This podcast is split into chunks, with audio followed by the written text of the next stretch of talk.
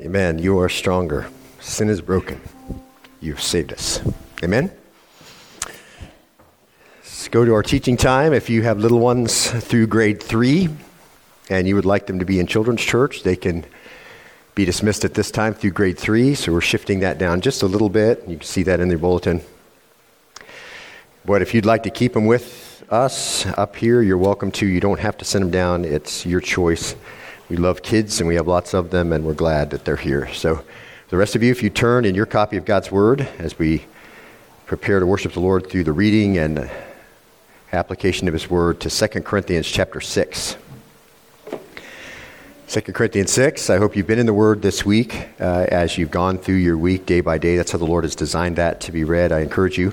You pick up a trifold if you need something hard in your Bible to help you. If you have uh, one of the digital Bible reading programs like YouVersion. Just find a daily Bible reading uh, calendar, get on that so that you can be in the Word each day and you can have the richness of what the Lord would have you understand about the Word of God to, at your disposal each day, holding up the holy standard, uh, praising Him for the things He's done, correcting those things in our life that would be uh, inappropriate for those who name the name of Christ.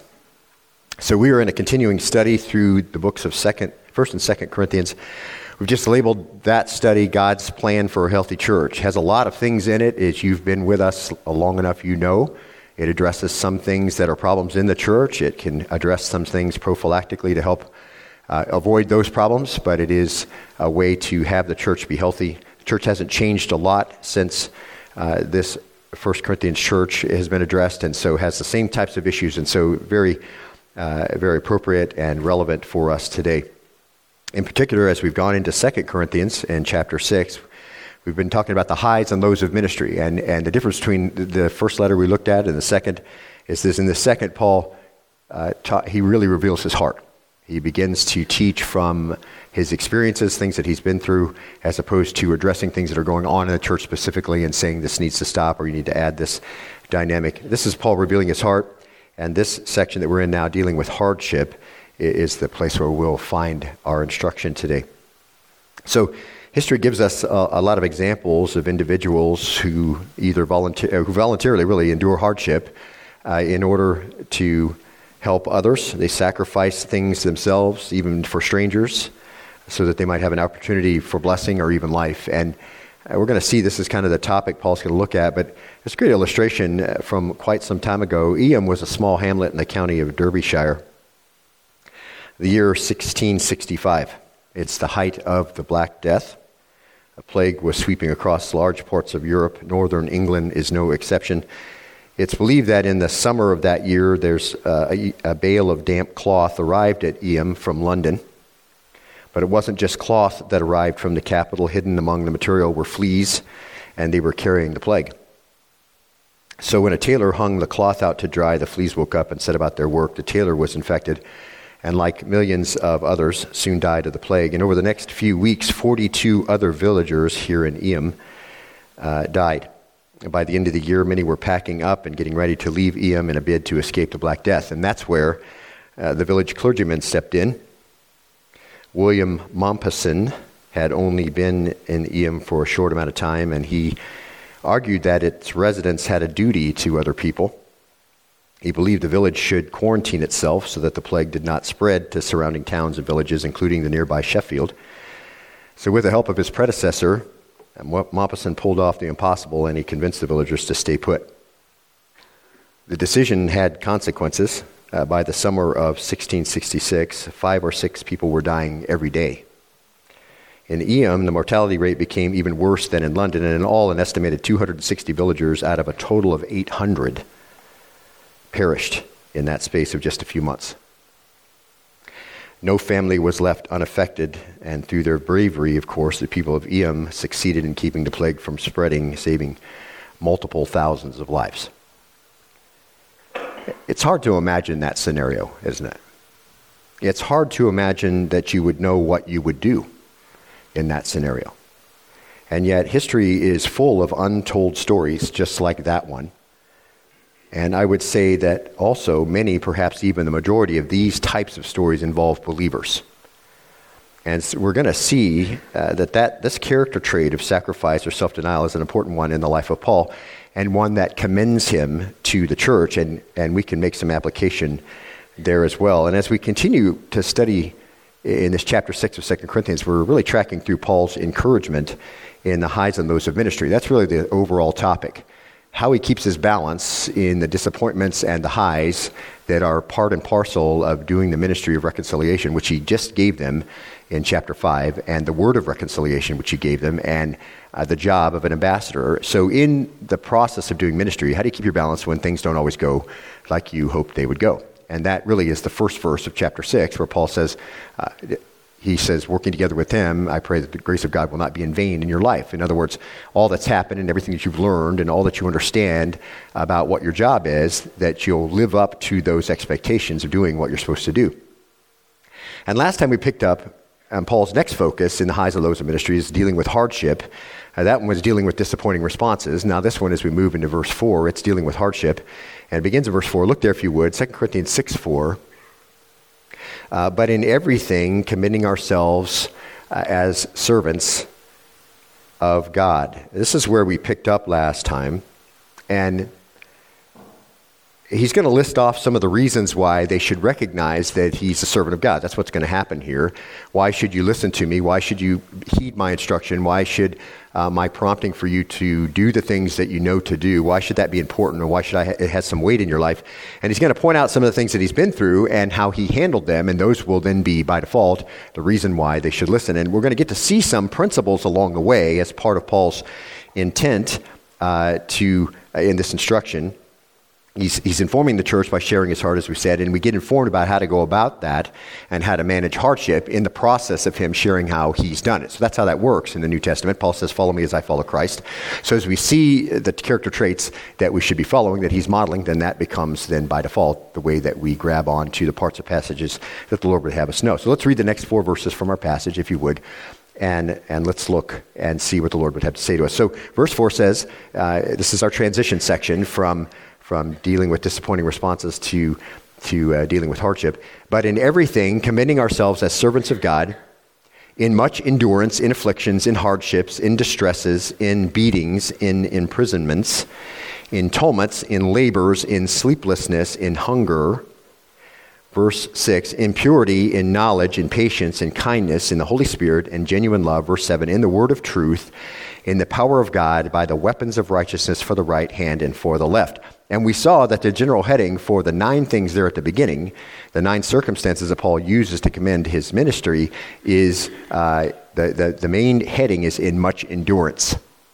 In much endurance.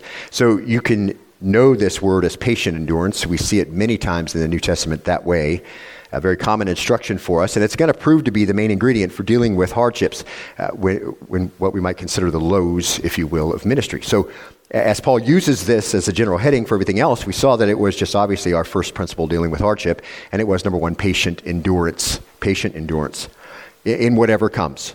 That's going to be kind of the beginning of everything we need to know about what's going to happen next, is going to have to be dealt with with patient endurance. And from Paul's statement here, it has the primary position as he thinks over the past ministry experience and he looks forward to whatever the future is going to bring to him. But we saw that even though it may seem strange at first to our ears, that Paul should refer to these kinds of things listed here to commend his ministry, because we're so used to the world commending it in so many different ways. it's a big ministry, it's, you're very popular, you've written a lot of books, uh, you're very well known, you've built a religious empire, you, whatever. So we're, we're used to a whole different uh, category of com- comparing how Paul, somebody would be commended. And this, I would say to you, is maybe strange to our ears, but we were able to understand that underlying the references here in this passage uh, is a recognition that there are common experiences that are true of all servants of God, and they are shared. Okay? Uh, these things are not isolated events in Paul's life, but are going on worldwide today. Perhaps not here in America, but certainly in many, many other places. And so it becomes very, very relevant for the church then. And we looked at Matthew chapter 10, verses 16 through 28, and, and you can catch up with that on the podcast on Spotify or online if you missed it. We're not going to go through it again. It's a wonderful passage that helps us understand a little bit about the beginning of the ministry of the disciples. But just to highlight it, when Jesus was sending out his disciples and he, he warns them about the difficulty, and then he says this he says, Hold your ground, patiently wait, endure, endure, endure. You know, when the hardships come and when the trial comes and when people are unkind to you and when difficulties pop up in front of you, endure and you'll be just like your master. That's how he ends that instruction as he sends them out. Endure. Uh, be faithful in this, and you'll be just like your master. And that puts you in very good company, endurance. And we, and we ask the question, uh, just very simply from Paul's introduction, how do, you, how do you know a true servant of God? And Paul says in verse 4, in everything committing ourselves as servants of God. So he's going to answer the question how do you know a true servant of God? As you're thinking about somebody who leads your ministry, as somebody that you sat under over the years, or some, uh, you're perhaps a minister yourself, you know, how can you commend yourself? Sunas tantotes, to show or make known. That's the, that's the idea. Literally, it means to stand together with. How is one commended to you? How is somebody identified then as commendable? Well, according to the passage, it's, it's not by degrees from seminary, it's not by an education, uh, it's not primarily by having the right theology, although that is important. We don't set that aside. It's important to do that. Uh, in fact, Paul tells his son in the faith in 1 Timothy chapter 4 and verse 16, he says, Pay close attention to yourself, so watch your personal habits, and your teaching, so what you're going to give, the doctrine, that's teaching is doctrine, the word doctrine and your teaching. Persevere in these things, for as you do this, you'll ensure salvation both for yourself and for those who hear. So, in other words, he says to Timothy, watch your life. So, no doubt, you know, things we talked about last week faithfulness and testimony and endurance and doctrine closely. That's the word, teaching is the word for doctrine. In fact, persevere that's that's a synonym for our word of endure persevere in these things see and then in 2 timothy uh, chapter 4 verse 5 he says this he says um, and here we get to see our word uh, here in Paul's instruction to his son in the faith. He says this, but you be sober in all things. Here it is. Endure what? Hardships. That's the word we looked at last time, right? And in case, uh, do the work of an evangelist, fulfill your ministry. See? So, this word hardship, that's a hardship. The idea, anankais, is a hardship that doesn't have an exit. Okay, so this is an ongoing hardship. The idea then that Timothy is going to be commended, along with some other commands Paul gives him, is to what? Endure hardship. And he'll be commended. Watch your life, watch your teaching closely, and in your life, of course, those things need to be true that we understand about those who minister. And one of those things is endurance, endure hardship. So again, how's one committed to you? How's someone who is approved receive approval? If you're a minister, how will you be commended to your uh, group that you minister to? Well, it's not going to be by giftedness or what the world may deem as a success. Uh, commendation isn't found by building a religious empire around you or by fame, and certainly not by material prosperity. Uh, what we saw from Paul is that faithful servants of God are commended by their ability to endure, and they are presented as suitable for approval or acceptance uh, by patiently sticking it out. There's very, very simple, basic stuff here. Now, we looked at a number of situations listed here where the overriding character trait is uh, of the minister's endurance, and we'll just look at them very quickly and then move on to our new section. Uh, there seem to be really three sets of three. I think you can see that as we went through. Um, the first set, afflictions, hardships, distresses, um, and, and and uh, these are words, the general terms, the very familiar words to you. Uh, the second represents a particular examples of these experiences, so beatings, uh, imprisonments, and tumults. So those are examples in, in Paul's life and around the world. So it's part of what goes on as a Christian around the world. And then the last one, labor, sleeplessness, and hunger. And those are voluntary things. This is what Paul submits himself to and does uh, for the benefit of others. So three groups of three. He starts with general things. He says uh, afflictions, that's the noun thlipsison. That's the Greek word that means pressing pressure, one that we, uh, a word we're very familiar with because Paul uses it often. But here it refers to the ministry that exerts the pressure. It has to do with, the word has to do with squeezing grapes, squeezing olives, getting, extracting the juice that's inside. But here it's physical, emotional, spiritual pressure. And Paul is commended to them because he has endured uh, pressure, pressure in the ministry. And, and God then, we would say, and we understand this to be true, God has the same requirement from you. He expects you, if you're going to be committed, to endure under pressure. And then the next general term, we're going very quickly here. You can catch up on all the background if you want uh, online. So the next general term is in hardships. the one we just saw just a minute ago with Timothy, anankais uh, general state of distress or trouble. It's trouble from which you can't get out of. It's something that makes it hard to live. Uh, for Paul, it probably was the first century missionary environment and everything he had to endure in order to make that happen.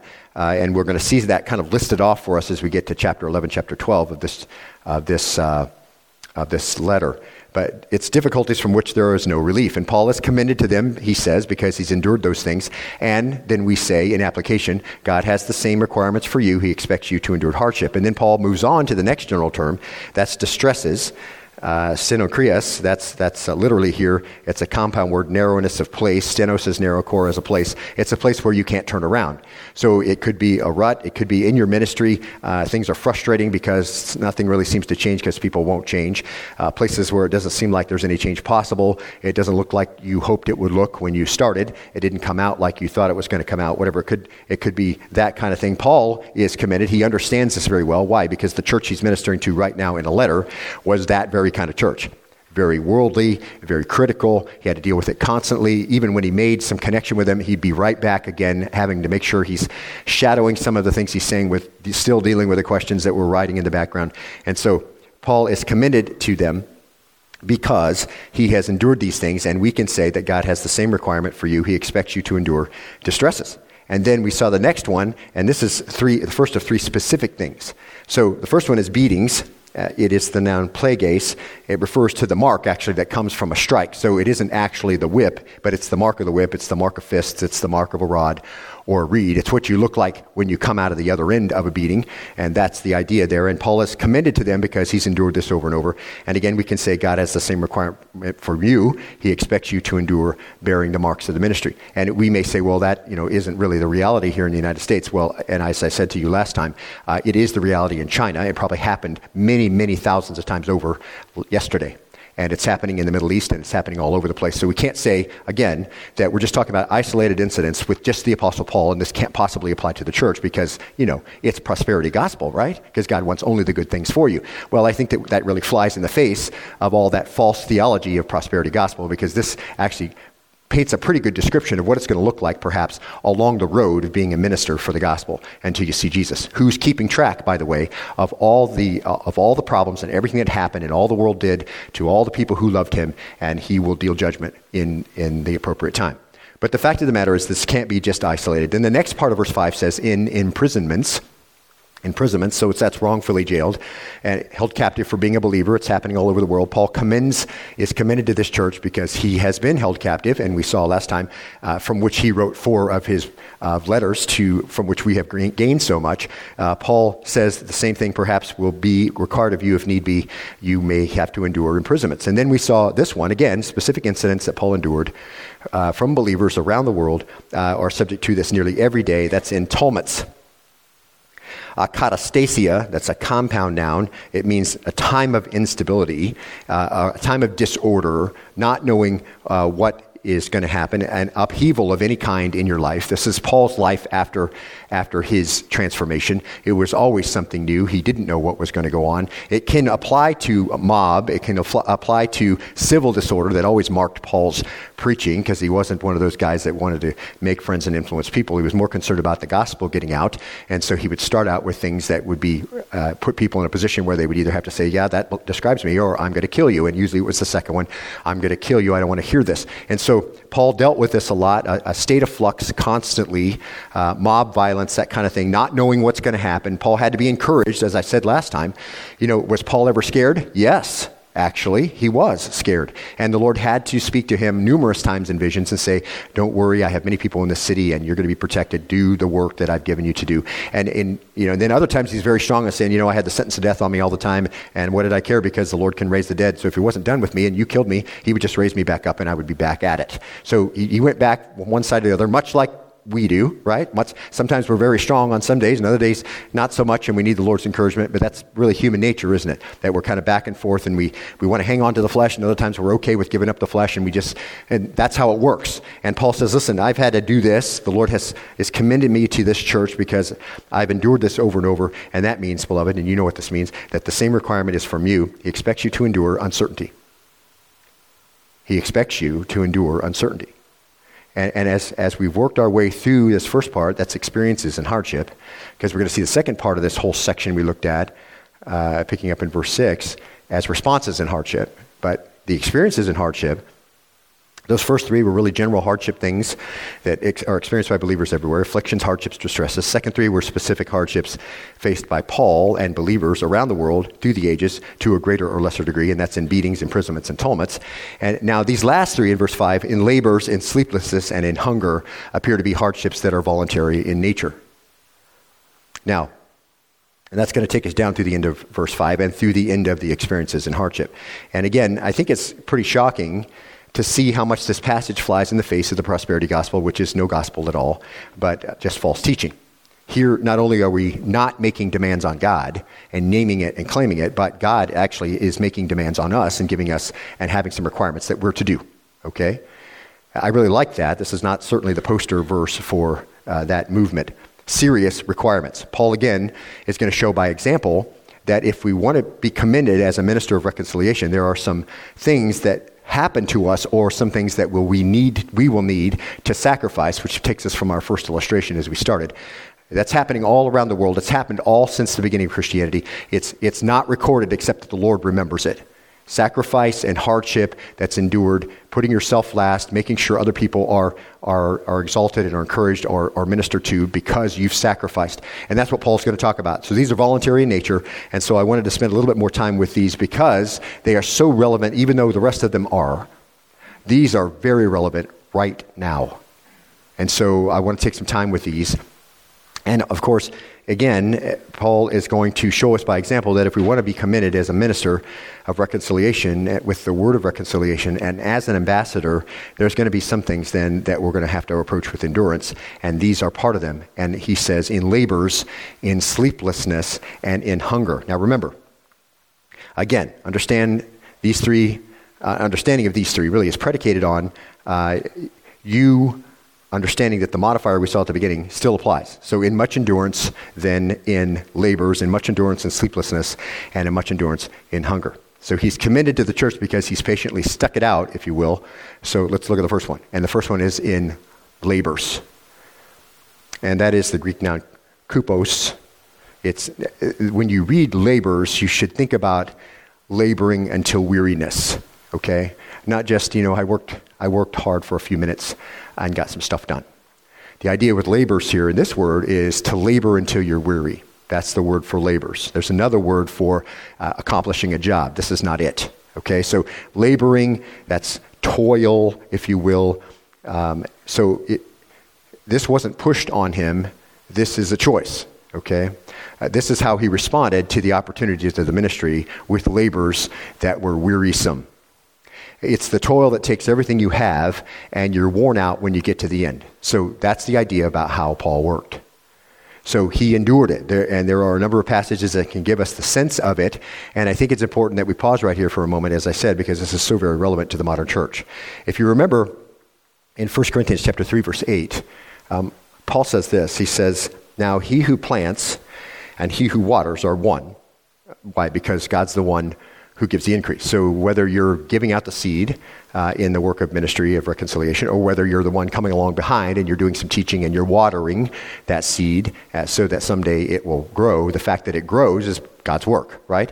It's like we talked about that parable of the man sows his seed and he goes to bed and it rises and it comes up and he doesn't know how. That's the idea. Okay? So here it is. He says, Now, one who plants and he who waters are one, but each will receive his own reward according to what? According to his own labor. Okay, again, we're not looking at the success of the ministry through the world's eyes, are we? We're looking at the success of the ministry through the Lord's eyes and the things that he says are important to be about.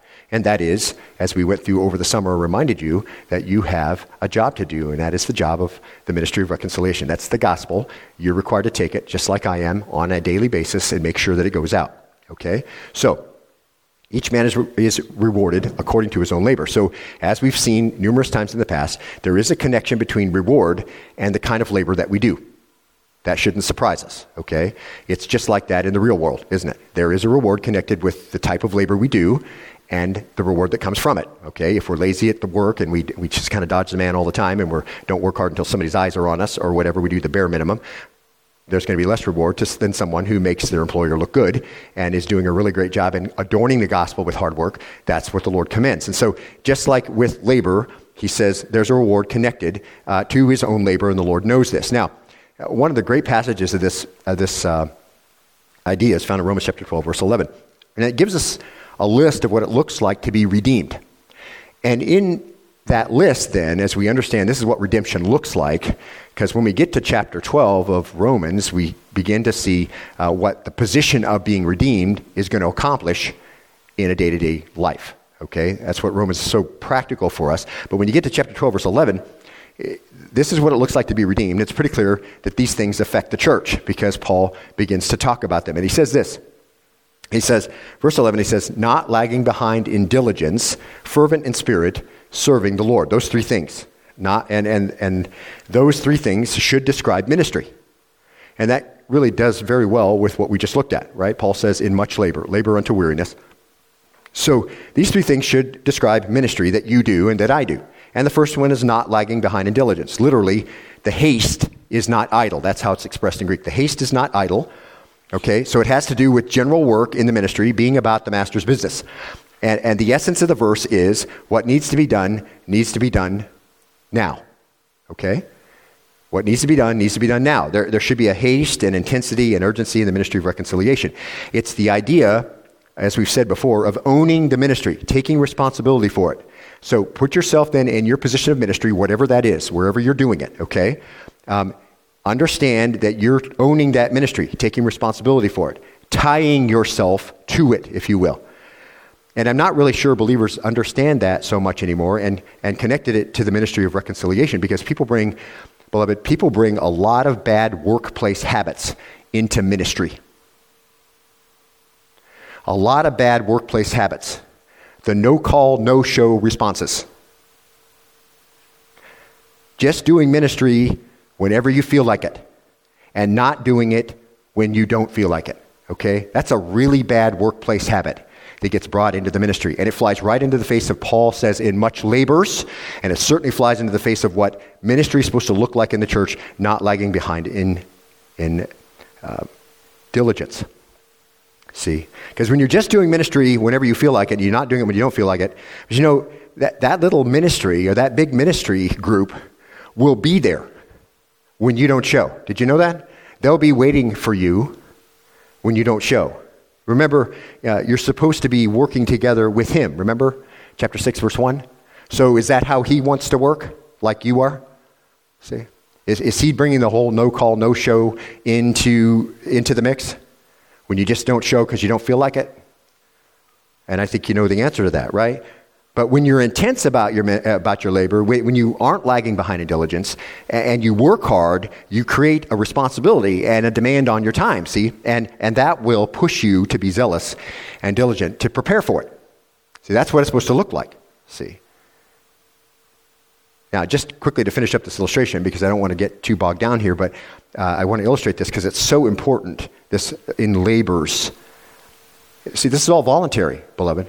So here's the second one fervent in spirit. So not lagging behind in diligence. This is what ministry looks like in the church, according to Romans chapter 12, verse 11. He just gets through, he just gets through talking about spiritual gifts and how the Lord has gifted people according to their measure of faith as he sees fit and puts them in the church. And then he says, okay, now that you're there and you, you're gifted, you know you can do this, then here's what ministry looks like. It's it's not lagging behind in diligence. And then the second one, fervent in spirit. And this verb has to do with enthusiasm. It is the word for, it's actually the word for boil. And the idea is to boil over. So, because you can be diligent and have a rotten attitude about it, okay? I mean, you can show up every single time and just be doing it with a crummy attitude. So, this deals with the attitude. But when you labor diligently with much endurance and you're fervent about it, that's really refreshing, isn't it? And things get accomplished when believers labor like that, see? So, not lagging behind in diligence, fervent in spirit, and then this last one, serving the Lord. Literally, to be the Lord's slave. And you are, and you know this already because we've been through these passages, you are in a bond slave relationship with the Lord. Did you know that? You're in a bond slave relationship. That's a willing slave of the master. It's based on an Old Testament principle where someone who served as a slave to work off debt and then was released because the debt has been satisfied says, I don't want to be released. I want to be your servant forever. And so what they would do is they would take an awl and you go to the wood post of the door, then you drive a hole through their ear. It's the first of the gauges, okay? So don't think you're all original with the whole gauge thing, all right? The first gauge was big back then. You know, you take an awl, you punch it through the ear, and that's the mark that you said, I don't ever want to be gone from you. I want to serve you. Well, that relationship, the bond slave relationship, that describes our relationship to Christ. Okay, a willing submission. I never want to leave. See, a response to the overwhelming love of Christ for us in the substitutionary atonement. We looked at that just a few months ago, right? And that's our, our response, see? And so you're in this bond slave relationship, and you know, people can be very busy and very excited about what they consider good work, okay, but really not that excited to do whatever God wills for them to do. You get it? So they're, they're good on piling on to like something that seems fun, but on the day to day grind and making sure you show up, make sure this is happening, and you know when nobody's here, this is take, being taken care of, and whatever. Less, less, less enthusiastic about that. See, but that all goes out the window if you really understand how ministry is supposed to look. And here in our passage, we know it is to carry out the ministry of reconciliation with the word of reconciliation as an ambassador of God, begging people on behalf of Christ or for Jesus' sake to what? To be reconciled to God. See, your primary job is that. And that's, that's not that glorious, and, and it, it leads to a lot of other things that happen, perhaps, and particularly if you're another culture, it could lead to a lot of what we would consider bad things. But it could lead to ridicule here. It could lead to kind of minimizing and putting off in a corner, whatever it might be. But the fact of the matter is, yeah, you are the Lord's bondslave, and He has given you a job to do, and said, by the way, I'll work along with you. So that's the kind of labor that Paul's referring to here. When we look at 2 Corinthians chapter 6, verse 5, you're an ambassador, and the way that will come across is directly connected to your level, level of labor and your dedication. Okay? Grab that.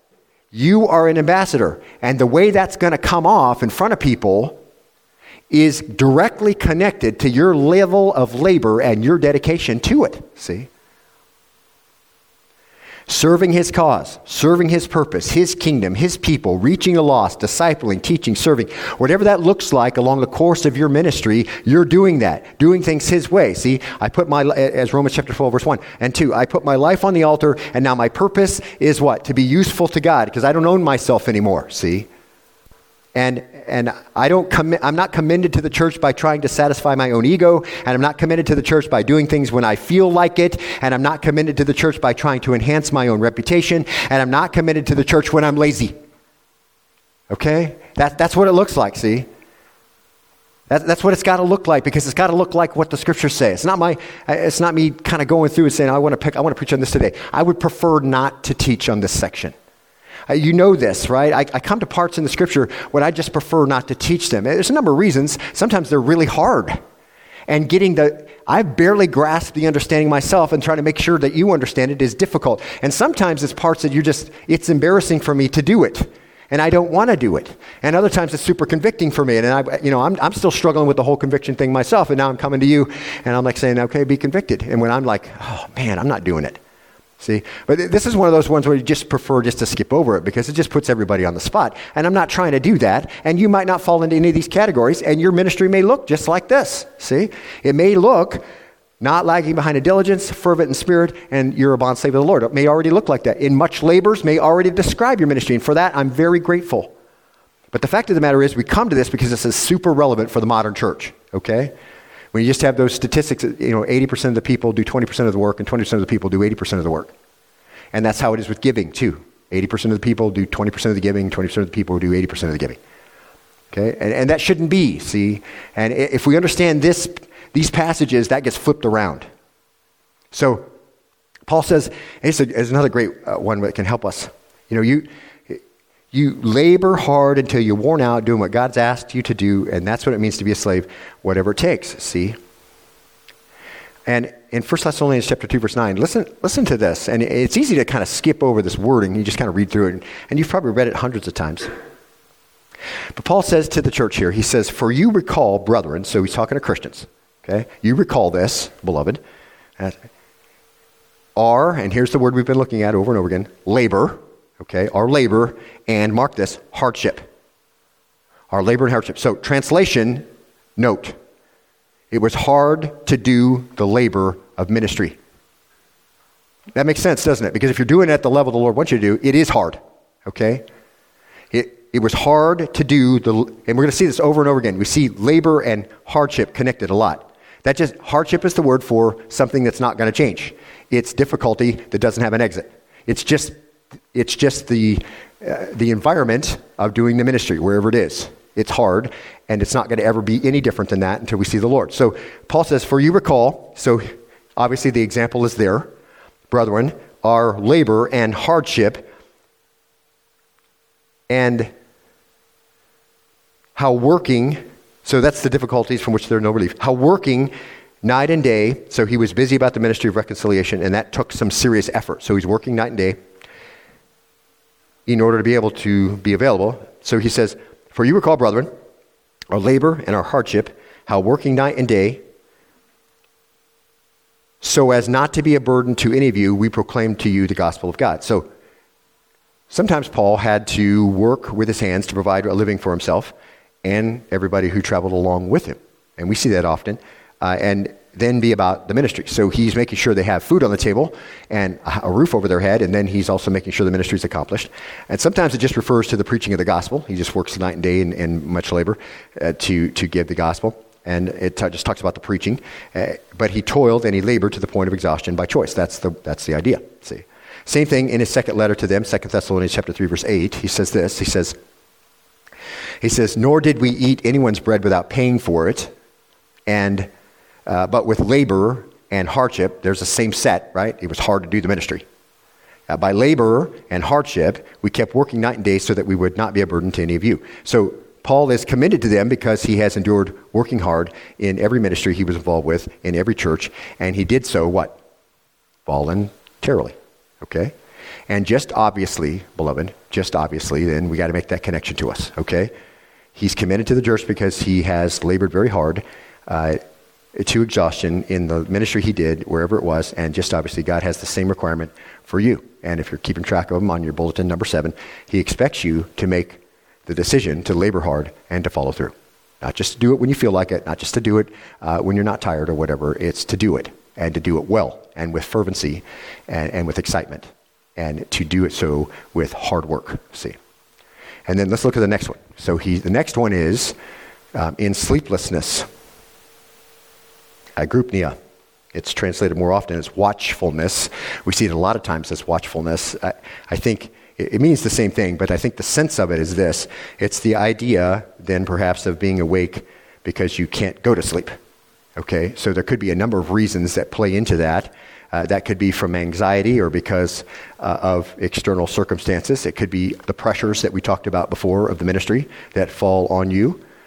It could be that you are awake because you're so tired from ministering night and day. Perhaps you have to work into the night to make sure that it happens. So it's uh, wakefulness. Uh, maybe it's working out a plan for ministry. Maybe it's dealing with unkind people and you have to work through the forgiveness and replace the hurt with love in the middle of the night because you just uh, you want to say one thing and you know you can't say that and you shouldn't and the Lord doesn't want you to, but you have to ask you have to ask forgiveness for a bad attitude you have towards un, uh, unkind things said by someone else and you're working through that. But whatever it is, it's robbing you of your shut eye. So this is uh, most likely by choice. That's why Paul includes it in this set of three things that he can choose. It could also be that he had to work to provide for his physical needs, just like we saw. We worked night and day so that we wouldn't take anybody's food without paying for it. Food, clothes, shelter, uh, in order to accomplish the ministry's needs during the day or vice versa. So he's working at night, maybe as a tanner, so day, at, by day he can be in the synagogue or preaching somewhere. So just hard labor for Paul. And, and so uh, he's, he's short on sleep. But because he has labor and hardship, but he still does what he's supposed to do. I'm reminded of this parable Jesus told. Do you remember this one in Luke chapter 11, verse 5? He says this.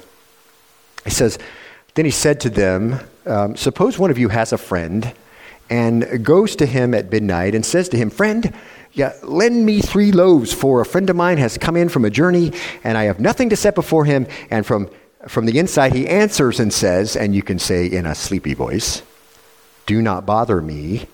The door has already been shut. My children and I are in bed. I can't get up and give you anything.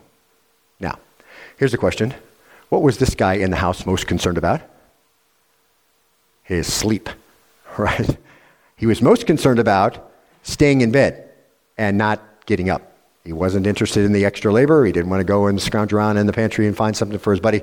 Now, if you go on and read the whole thing, right, he doesn't get up until his friend knocks on the door long enough and loud enough and finds like, oh, great, and throws the covers off. You can kind of see this in your mind, and goes and finds whatever he needs and gives it to him. Okay? Now, the illustration, of course, is to talk about how you go to prayer before the Lord and how if you go to your friend, he might be reluctant. He doesn't want to get out of bed and help you, but the Lord is never like that, and you can ask him for what you need, and he's always ready and available.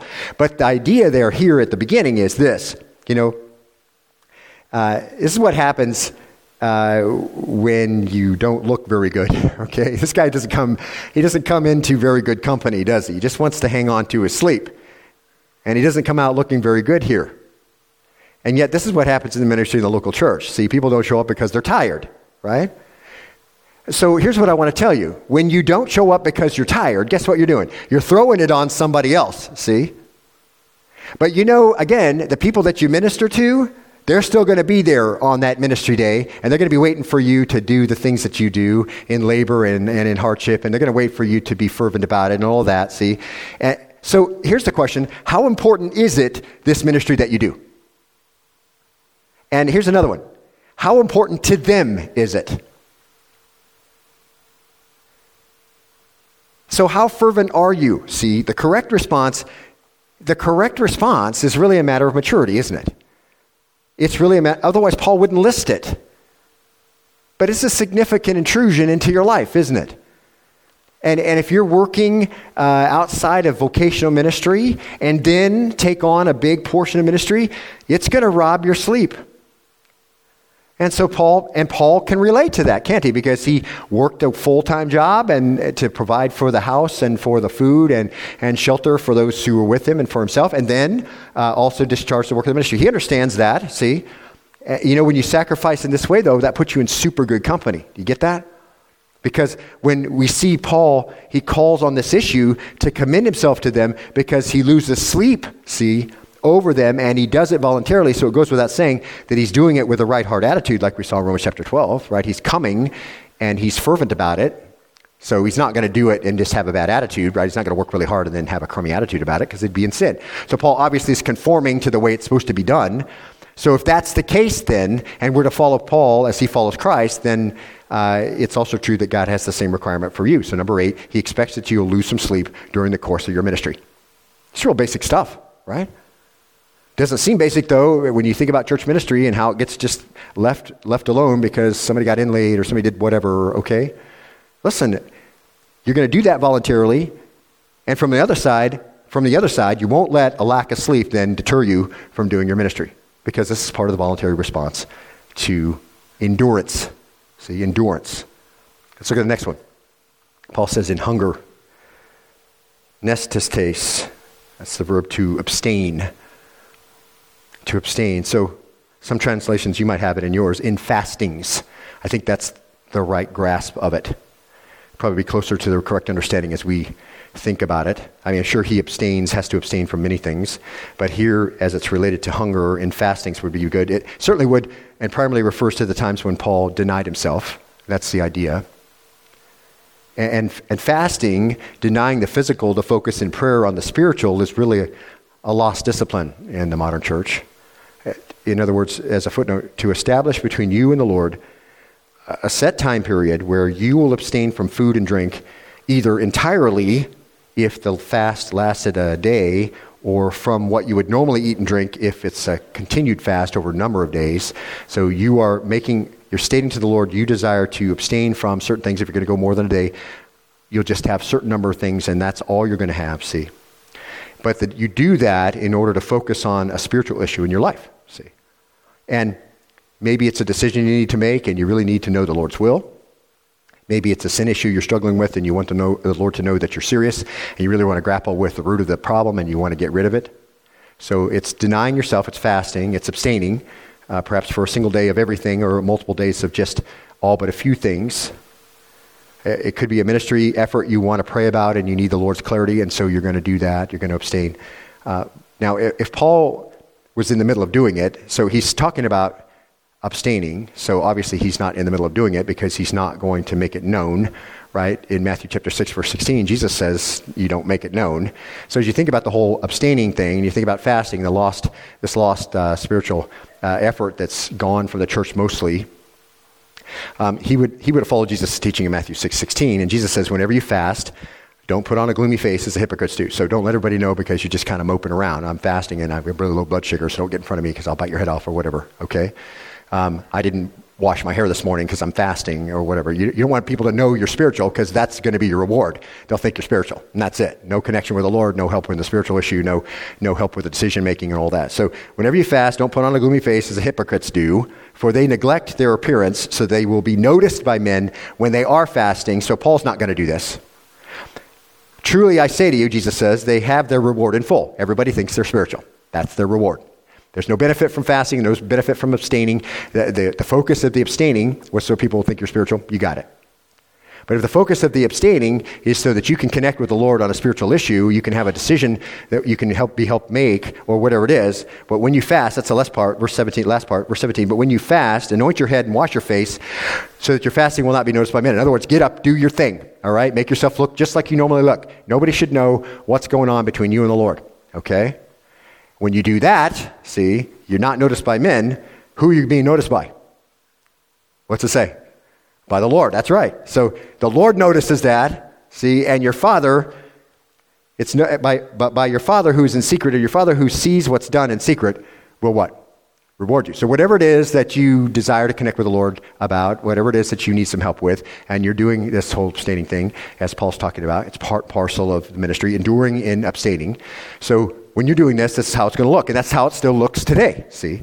And, and, this is what Paul would have done, but he is commending himself, and he tells them that he has endured much hunger. And it appears that it's likely meaning in those times when Paul denied himself, and it could be for spiritual growth or direction in ministry. It could also refer to when he was denied regular meals because of the pressures of work and travel.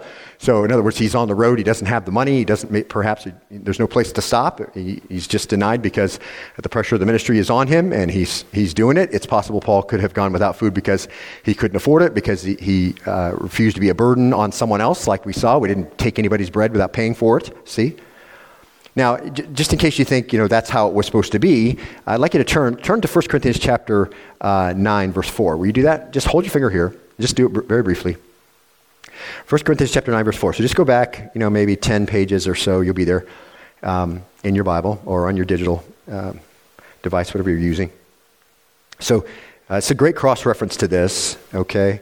So Paul's saying, you know, I didn't take anybody's bread without paying for it. I worked night and day to make sure that all of our expenses were covered. You know, I took care of the people that were with me, and I, in much labor, much hardship, all that. But as he, remember in, the, in this first letter we studied, Paul's very direct about the church about what they're doing wrong. Well, here's where he's going to take him to task about this. So here's what he says. He says, um, he asks them rhetorical questions, and they're all, most of them are yes. So he says this Do we not have the right to eat and drink? What's the answer to that? Yeah, I mean, you need to eat and drink to live, right? Do we not have the right to take along a believing wife? What's the answer to that? Yes, right? And then he says, even as the rest of the apostles and brothers of the Lord and Cephas. So he just names the people who take along their wife when they go on the ministry. Um, verse 6 Or do not only Barnabas and I not have the right to refrain from working? So, in other words, what's he doing? Working night and day, provide for a roof over his head, food to eat, clothes to wear, and then going and doing the ministry. He's providing the entire thing, okay? He says, Don't we have the right to refrain from working like, what's the reference?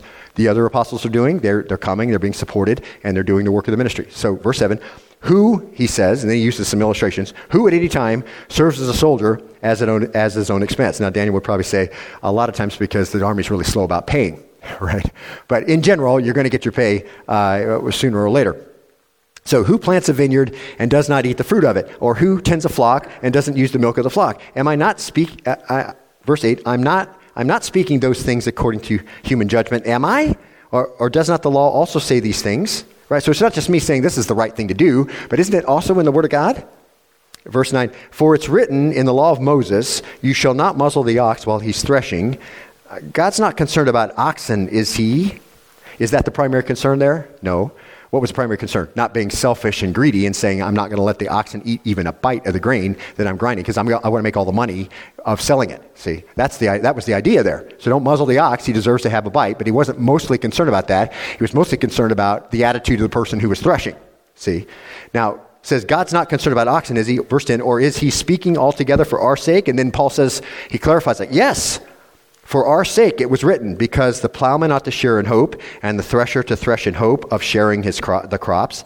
If we sowed spiritual things in you, is it too much if we reap material things from you? Verse 12, if others share the right uh, over you, do not we do not do we not more? Nevertheless, nevertheless, so we had the right right? Paul says, We had the right to be supported by you. When we did the work among you, we, we had the right for you to take care of us. He says, Nevertheless, we did not use this right, but we endure all things. Here's that's our word again. We endure all things so that we will cause no hindrance to the gospel of Christ. And that's a, it's a pretty shame thing there in, in Corinth where he has to do all of this in order, not to, in order not to cause somebody to stumble. That's a pretty immature church. The level of maturity is way down here, isn't it? It hasn't come up at all. The stumbling block is so low that if they help Paul at all in his ministry to them, that's a stumbling block for people. See? Do you not know, verse 13, look there if you would, that those who perform sacred services eat the food from the temple? Now, going back to the Old Testament, those who attend regularly to the altar have their share from the altar. We understand that. Verse 14, so also the Lord directed those who proclaim the gospel to get their living from the gospel. Verse 15, but I have used none of these things, Paul says, and I'm not writing these things so that it will be done so in my case. So I'm not laying a big guilt trip on you, okay? I'm just telling you this because this is how it normally is.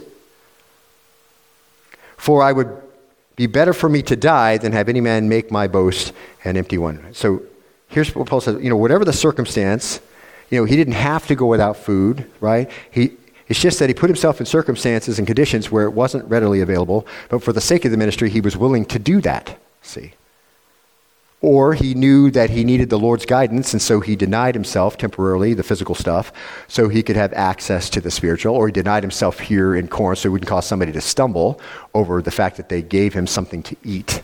See? And, and Paul calls on this issue then to commend himself to them because he goes without over them and he does it voluntarily so it goes without saying that he's doing it with a right heart attitude. Again, like we saw in Romans 12, he's not just doing the work with a crummy heart attitude, he's doing it willingly. I'm not telling you this, he says in 1 Corinthians 9 4, so that it'll be done in my case. See? And so if that's the case for Paul, again, and the ministry he has, then it's also true that God has the same requirement from you and me. And that's number nine. He expects that you will miss some meals during the course of your ministry, that you'll spend some time fasting, that you'll be perhaps too busy to eat. And again, that's just really basic stuff, isn't it? But again, we, we bring a lot of really bad workplace habits and we deposit them here in the church and we work off that premise. And this throws all of that on its ear. And the whole point of this is he is commended himself by his endurance. Through all this labor and all the sleeplessness and all the fasting and, and the afflictions and then the hardships and the pressures and the bearing of the marks and, and the imprisonments and the instability of not knowing what's next. And he's, his patient stick with itness was the measure of his commendation, and it's the measure of yours. And it isn't Paul's popularity in the world. And frankly, it wasn't even his popularity in the church. Otherwise, he wouldn't have to commend himself, would he? So he has to go back and just make sure that they're going to value what he has to say by commending himself to them by the things that are real, the things that are true. These are the things that the Lord esteems. At this point in his life, you know, the Jews wanted to kill Paul. You know, Romans wanted to kill him and eventually did kill him. The church wants to get rid of him. So there's Paul. So he has to commend himself, and he gives the things that commend him to the church. But here's a man who proved his character by his endurance. He was a man who could say in Acts chapter 20, verse 22, and beloved, over the next couple minutes, in your notes, you're going to find some introspection. I'd like you to just kind of think through it. Don't let anybody see what you're writing. I just want you to kind of think through that, okay? Because when you think through all of that and you're answering honestly, uh, I think that you begin to make the change in the right direction if change needs to be made. And I'm not saying being the Holy Spirit and saying that that has to happen. But over the next couple of minutes, this is kind of our, as we're closing this section out, we're going to go to the responses of hardship uh, next time. But in Acts chapter 20, verse 22, this is, a, this is Paul. Here's what he could say. And now, behold, bound in the Spirit, I'm on my way to Jerusalem, not knowing what will happen to me there. There it is, right? Uncertainty. That's precisely what we just got through talking about. He endured uncertainty. not knowing what will happen to me there, except that the Holy Spirit solemnly testifies to me in every city, saying that bonds and afflictions await me. Verse 24. But I do not consider my life as of any account as dear to myself, so that I may finish my course and the ministry which I received from the Lord to testify solemnly of the gospel of the grace of God. So I'm going to have the squeeze put on me. I'm going to be in jail, but I'm okay with that because that's what bonds and afflictions mean. I'm going to be in jail and I'm going to have the squeeze put on me. That's the word affliction. I'm going to be put in jail and I'm okay with that my life isn't dearer to me than my ministry. Here's the question for you Can you put anything in that sentence that's dearer to you than the ministry that God has given you? Here's a man who could say in Philippians chapter 3 verse 8 More than that I count all things to be loss in view of the surpassing value of knowing Christ Jesus my Lord for whom I have suffered the loss of all things and count them but rubbish, so that I may gain Christ. Then this verse, verse 14, I press on towards the goal for the prize of the upward call of God in Christ Jesus. Paul says, Paul says, I've known suffering. See, I've suffered the loss of all things. He says, I, I understand what that looks like. I've had my things taken away. I'm okay with that because I have Christ. And losing those things hasn't hindered me from growing in Christ. So here's the question for you Is there a price you may have to pay that would be too great to gain Christ and grow in Him?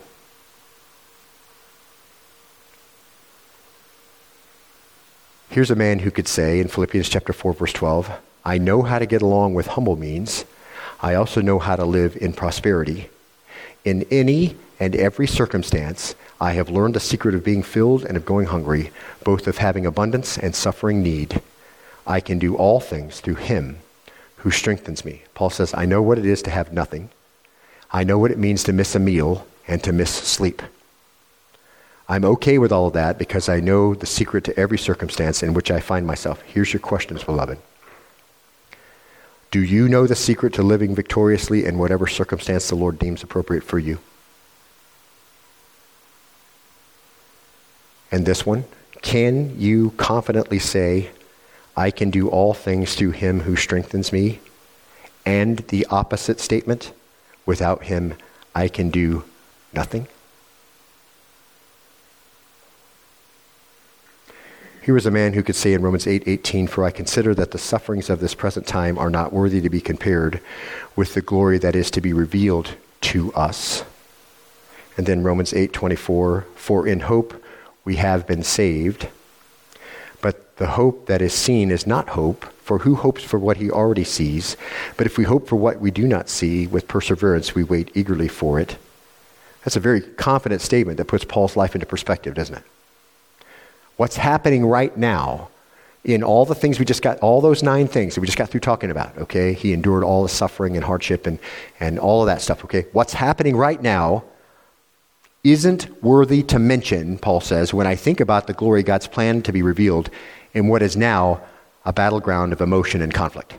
See, there's a whole battleground of emotion and conflict going on right now. But what's going on right now, Paul says, the sufferings of this present time are not worthy to be compared with the glory that's to be revealed in us. See?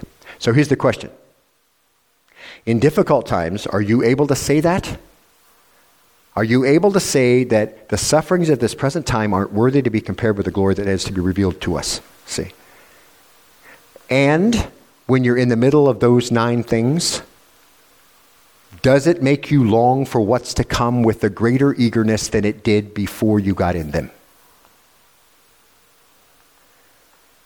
Here's a man who could say in 2 Corinthians 4:17, "For momentary light affliction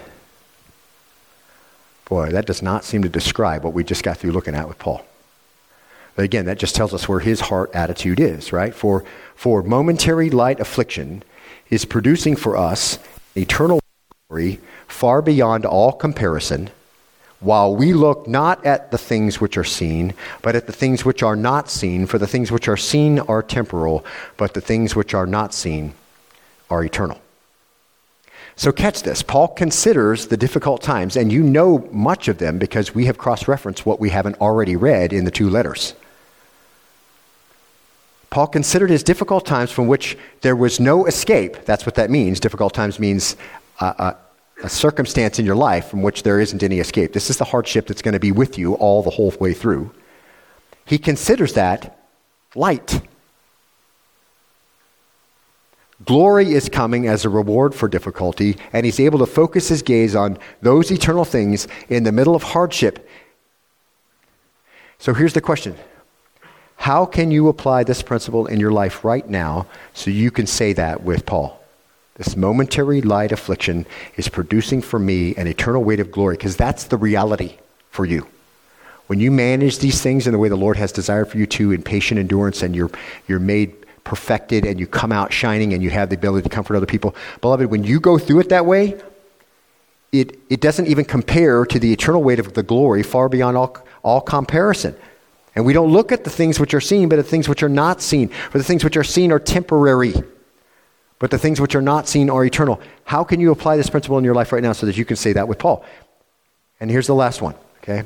Here's a man who comes to the end of his life with, from the world's perspective, nothing but a prison cell to show for it, and he's about to lay his head on a block and have it chopped off, and he can say this I have fought the good fight, I've finished the course, I've kept the faith. In the future, there is laid up for me the crown of righteousness, which the Lord, the righteous judge, will award me on that day, and not only to me, but also to all who have loved his appearing. Paul says, I've kept the main thing, the main thing.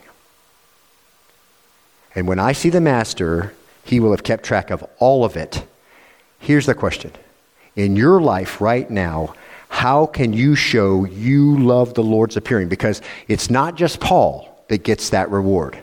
It's everybody who lives their life in such a way that it shows that they love the Lord's appearing. What's that got to look like in your life? Is it the habits you currently have in place? Or is there some things that need to be changed by the Lord's grace and through the power of His Holy Spirit. Let's see. And so, as we close, in what could certainly be viewed as the lows of ministry he endured, and that's the commendable character of the man made obvious, is his patient endurance in the experiences of hardship. And next time we're back with our study, we're going to look at this next section in dealing with hardship. It's the responses. And we're going to see that as volitional responses that we can learn to do as we work through our hardships. Let's, bow and be dismissed in prayer if you would.